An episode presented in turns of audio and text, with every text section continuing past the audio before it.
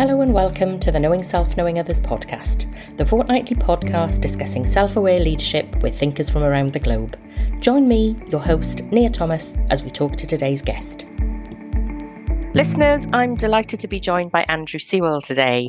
Andrew is a leadership coach and He's currently writing a book as well as being a coach, Overthinker's Guide to Life. Andrew's specific area of interest and expertise is in overthinking. And I'm sure listeners, if you've been listening to the podcast, this is something that we frequently talk about in terms of self awareness. At what point does self awareness become rumination and overthinking? So hopefully, Andrew can help us answer that question today.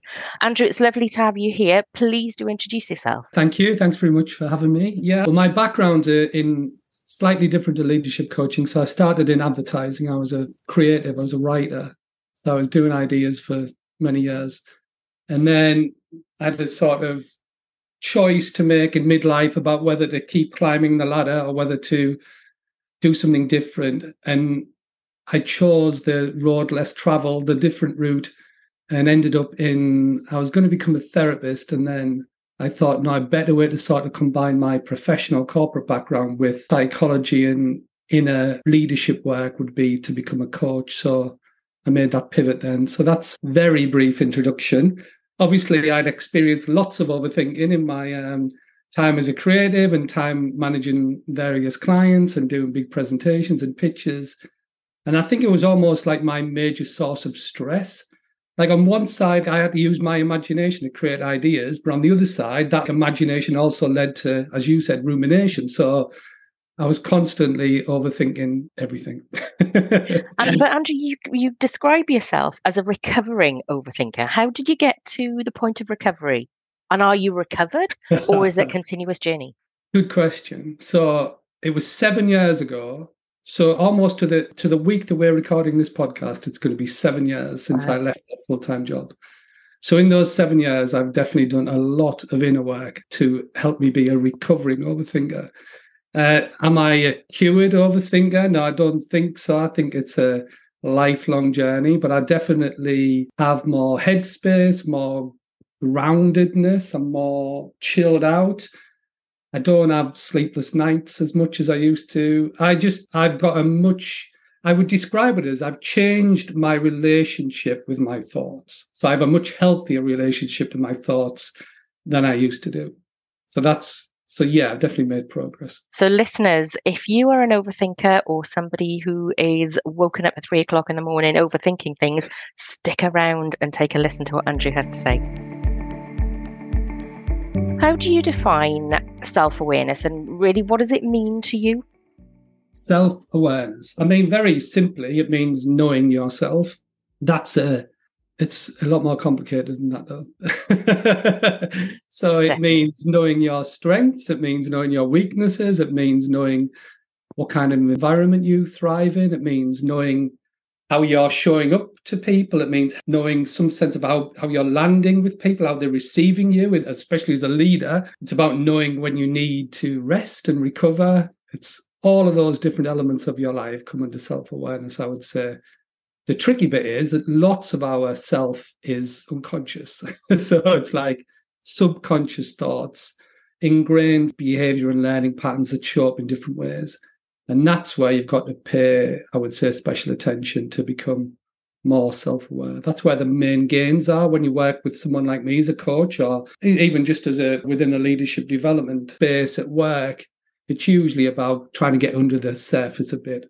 How are you showing up? Are you a perfectionist? Are you a people pleaser? Why do you procrastinate? Why can't you make a decision in that situation? Those deeper self-awareness questions i think that's where the real richness comes. And i guess that was a question i was thinking of is that when you start to work with people from a, a coaching perspective is self-awareness one of the things that you do right at the very, very beginning? And, and I guess I ask this question because I've spoken to people who are leadership development coaches specifically, and they say they always start from self awareness. I've talked to coaches who work with people who have, have been perpetrators of bullying, and they say that self awareness comes at the end of their program. And that makes sense to me because you need to work to it. Where does self awareness fit in your coaching conversation? That's a, a super good question. So when I'm working with leadership teams, like you know helping teams trust each other and galvanize as a team around a common set of values and a vision and purpose self-awareness comes early there. It's like okay, okay, why are we all showing up? What are our values? What's why do we get in our own way? That's the key self-awareness question. Why do we get in our own way? And it's you know it can be all kinds of things but that's the the question you explore. On a one-to-one level the self-awareness question almost always is what i start with because again, people are usually showing up to me. Why do I keep getting in my own way? Or I'm about to start this new role. How can you help me smash it in the first 90 days? In my last role, I've become aware that I'm good at this and I'm sort of not so good at this. How can I take that knowledge and then show up in the present moment? That's a key thing to self awareness, like you're present, grow as a person and do a better job than I did last time. So the bully question, I, I've had definitely experience of bullies in my work life, and I know what a narcissist is, and that's that's a tricky coaching assignment. coaching a narcissist, I mean, there's different things. A bully is probably there's a, a bully's broader than a narcissist. There could be bullying for all kinds of different reasons, and some bullies might be more open to self awareness or self reflection than others. But if you're, I would say, if you're a proper narcissist, by definition, self awareness is not on the agenda. That's yeah. why they do what they do. So yeah, Donald right. Trump is a narcissist, right? He's Absolutely. not very self-aware, but weirdly, he became president of the United States, which says a lot about our what leadership is and hierarchical organizations and all of that stuff. Absolutely. And um, listeners, uh, you'll have probably heard I frequently refer to Donald Trump. So I'm so glad Andrew's mentioned his name as well. It's not just me. what are your thoughts on the relationship between self awareness and leader effectiveness? I coach from a whole person approach. So it's not just like your job as a leader. This is, I want leaders to show up authentically with a really good, well developed skill set, with a really committed buy into the vision for the organization. So, by definition, self awareness is absolutely crucial to leadership effectiveness in my book. And I would say, for myself, the more self aware I've become, the better a leader I've become, definitely, both within my own life and with, within past, within teams that I managed. But sometimes from my experience of coaching people, it seems like people can get a long way in leadership with with a lack of self-awareness. like seriously, because it isn't. People look for confidence. People look for decisive decision making, ambition, drive. That can be like self awareness and that skill set don't necessarily occur in the same person. But yeah. usually that person hits a, a ceiling of stress or a ceiling in the organization where what got them here won't get them there. And that's the best case scenario where there's like, a, there's a moment of like reckoning where it's like, okay, this is a kind of a wake up call here. You can either go to the next level, which involves becoming self aware, or you can keep plowing that treadmill, which usually is not a great thing for the team, the business, and and the person involved. What I'm definitely hearing is that these two things are mutually exclusive. That actually you can be a leader without self awareness, and we're often talking about the Elon Musk's of the world and the Trumps of the world. So yeah, I'm more on the side of Nelson Mandela as the leader of the world. I want, yeah, like yeah. that properly self-aware, like yeah, yeah absolutely. Do you think effective leaders can be found at all levels? And, and what's your experience that really suggests that they can or they can't? Yeah, 100%. Like I, I was coaching someone a couple of weeks ago, it was an apprentice. He's like 22 years old. And he's like absolutely a leader already, totally. There's definitely su- such a thing as a born leader. Like, and he, that guy is. He was captain of the football team. He's already showed it. He's captain of the football team. He worked in the local pizza restaurant. He was like the manager when he was 18. Some people just have that like skill set and ability to take responsibility like really early. And it's admirable because that guy was like self aware as well. I'm totally curious about learning, totally knew that he didn't know much about the world of work. I just thought I would follow you if you were the leader of my team, like weirdly. And he's like, he's 22 years old. So yeah. interesting. And I think that is that is fascinating when you see people who can't possibly have built up uh, an experienced bank, but still are leaders. And I think this comes back to the question that we're, we're often having about nature versus nurture. And there are so many people who are of the view that leadership can be taught.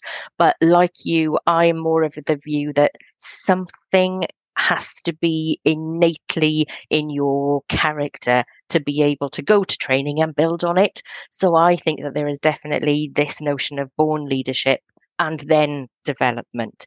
But I think if you don't have any innate leadership traits, you can't take them forward. I don't know what your views are.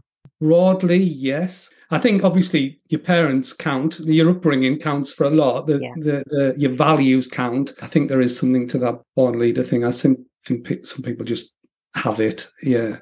And the best ones are doing it from a wholehearted place.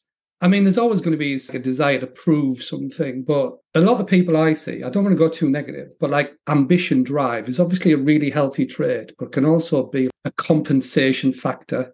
I'm not enough somewhere in my life, therefore, the only place I can prove my worth is at work. So I'm just going to like go for it big style. I wouldn't class that person as a board leader. I was I would class that person as a your leadership is something that you're doing to avoid the rest of your life and looking at yourself. But yeah, that's, there are leaders, definitely. That's really interesting. And when I had a conversation with Amy Gandon um, in episode five uh, of the podcast, she was talking about uh, young people developing their self awareness so that they can almost hide their flaws on the basis of if I know my flaws first, then nobody else can take me down because of them, which is very similar to what you're saying. Oh, that's interesting. Yeah. Is work a competition or a collaboration? Is the is the key question. But It goes meta immediately because obviously the way our economy is set up is businesses, organizations compete for customers, for funding, for everything. But I would say the better you are at collaboration, the more likely you are to win the competition. I think I think you're right. I think some people do overplay the game. I just doesn't vibe with me as a good life strategy. yeah, yeah, I would agree. So, Andrew, you are going to join me in the 10 word challenge. So, we're going to try something new today. We're going to do a word association game. So, I'm going to share 10 words with Andrew, and I want to know the first word that comes into your mind. So, let's start with word number one reflection. Journaling. Obviously, I'm a writer by trade. So, write it down. Spend 10 minutes a day reflecting on your workday, on your values, on what you're grateful for, anything like that. Just a way to get it out of your head and onto a piece of paper. Word number two authenticity. um, is it real or is it fake authenticity? oh, okay. Which I don't even know what that means, but I think it, like like like that point that you just made about the people who play the game of leadership by covering their flaws. People can be like, "Oh yeah, I'm all, I'm authentic. Yeah, let's let's just all be ourselves, and yeah, this is fine." And but it's not real. It's just they're just talking the talk of what they think, like the latest business speak is supposed to reflect. But I think there's a difference between that and genuinely showing up as yourself. Word number three: feedback. Highly valuable, rarely given well. oh, love it. Number four: mindfulness. The difference that makes the difference for me. I mean, one hundred percent.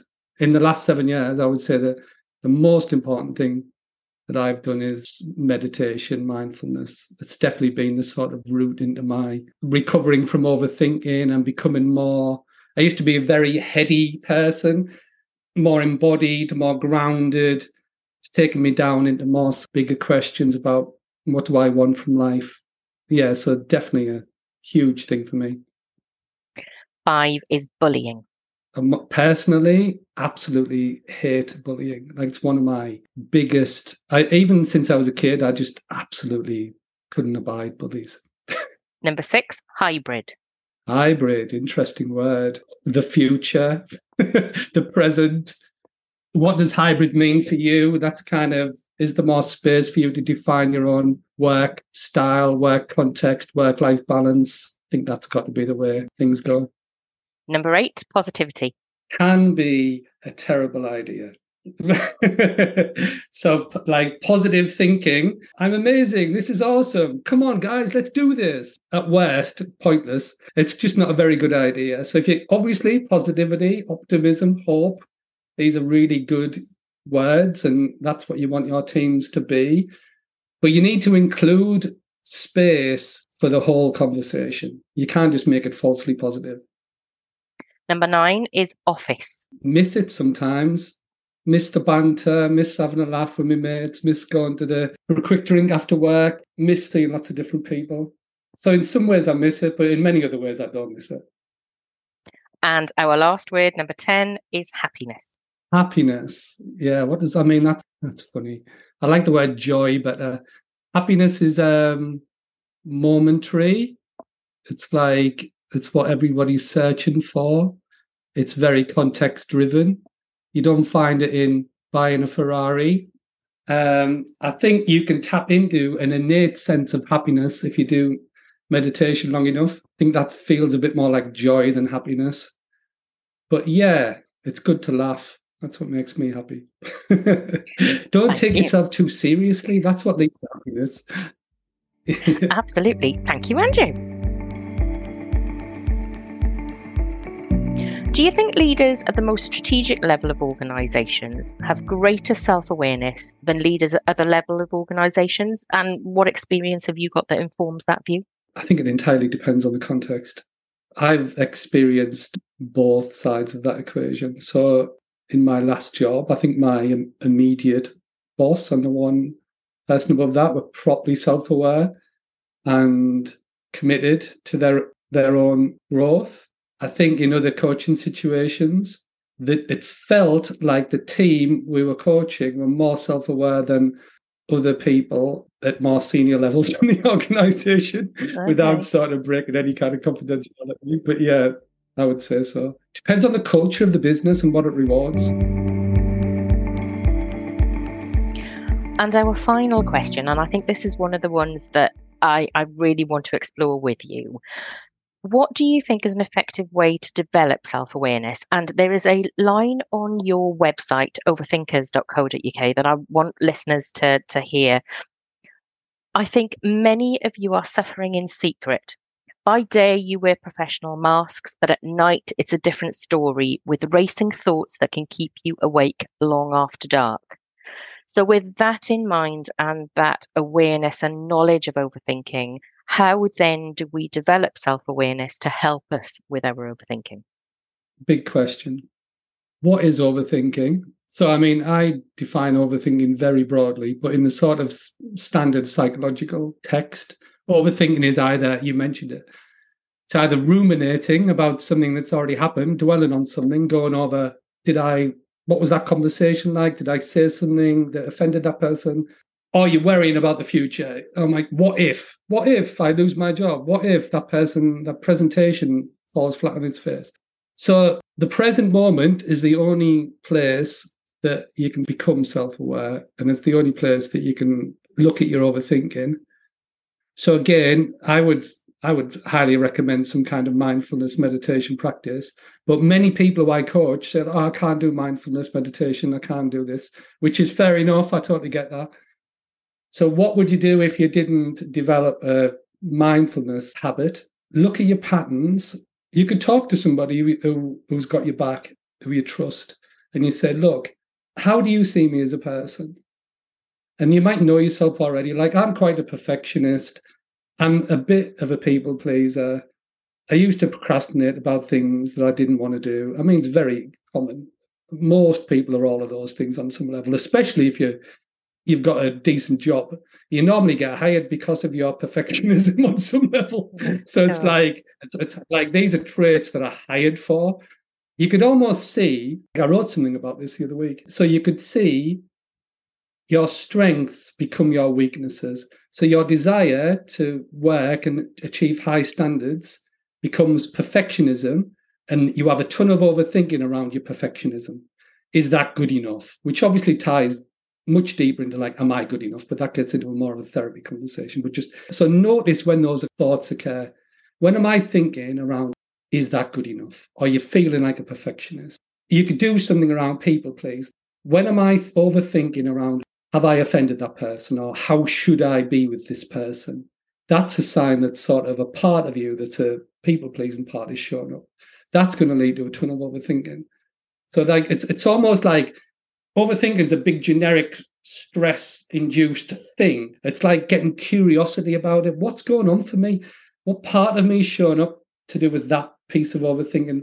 What's another part of me that can show up?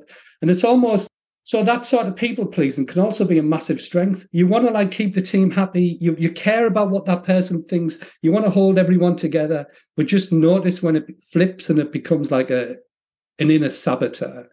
This is all a self-awareness conversation. If one thing you could do right is notice when you say the word should.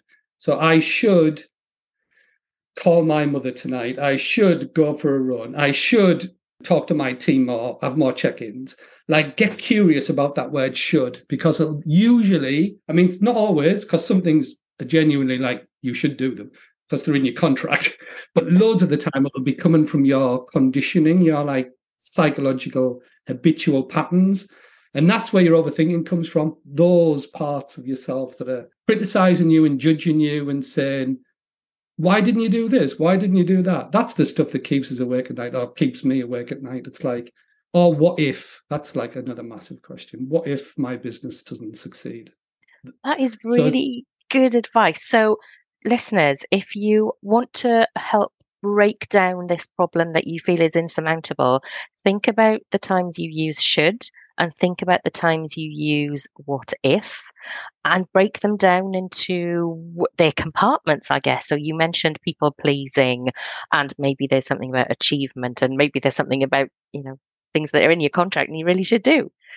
But it's breaking it down into achievable sections and maybe action planning against it. First step is about like awareness to come back to you. So it's like about the keys here are you're approaching it from an attitude of curiosity. That's super important. Curiosity and compassion for yourself. So, like, usually you come, you, you're being too hard on yourself, and you're not that curious. You're just like, oh my god, that thought's come, showing up again stress, just block it. So it's about giving yourself some space, which comes from curiosity and compassion, which I would say are intrinsic to everybody's authentic self. Like everybody has the, the ability to do this. And then once you've got curious about it, then it's about, yeah, then you can start figuring out what to do about it. But don't rush too quick into the action planning. Because yeah. the curiosity stage is quite a big part of it. But then it's about creating little tiny actions about moving, which usually is quite scary on some level, like involves feeling uncomfortable. So that's, but those small step actions can help manage the the discomfort and the fear around that. Andrew, thank you so much for joining me on this really interesting conversation. And listeners, if you are worried about your thinking and your ruminating and maybe overthinking, pop over to Andrew's website, overthinkers.co.uk. You can also link up with Andrew on LinkedIn.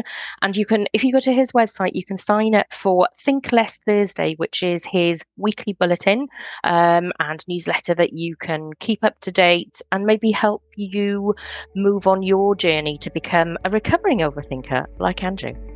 Andrew, thank yeah. you so much for joining me. It's been a really interesting conversation. Oh, it's a pleasure, Nia.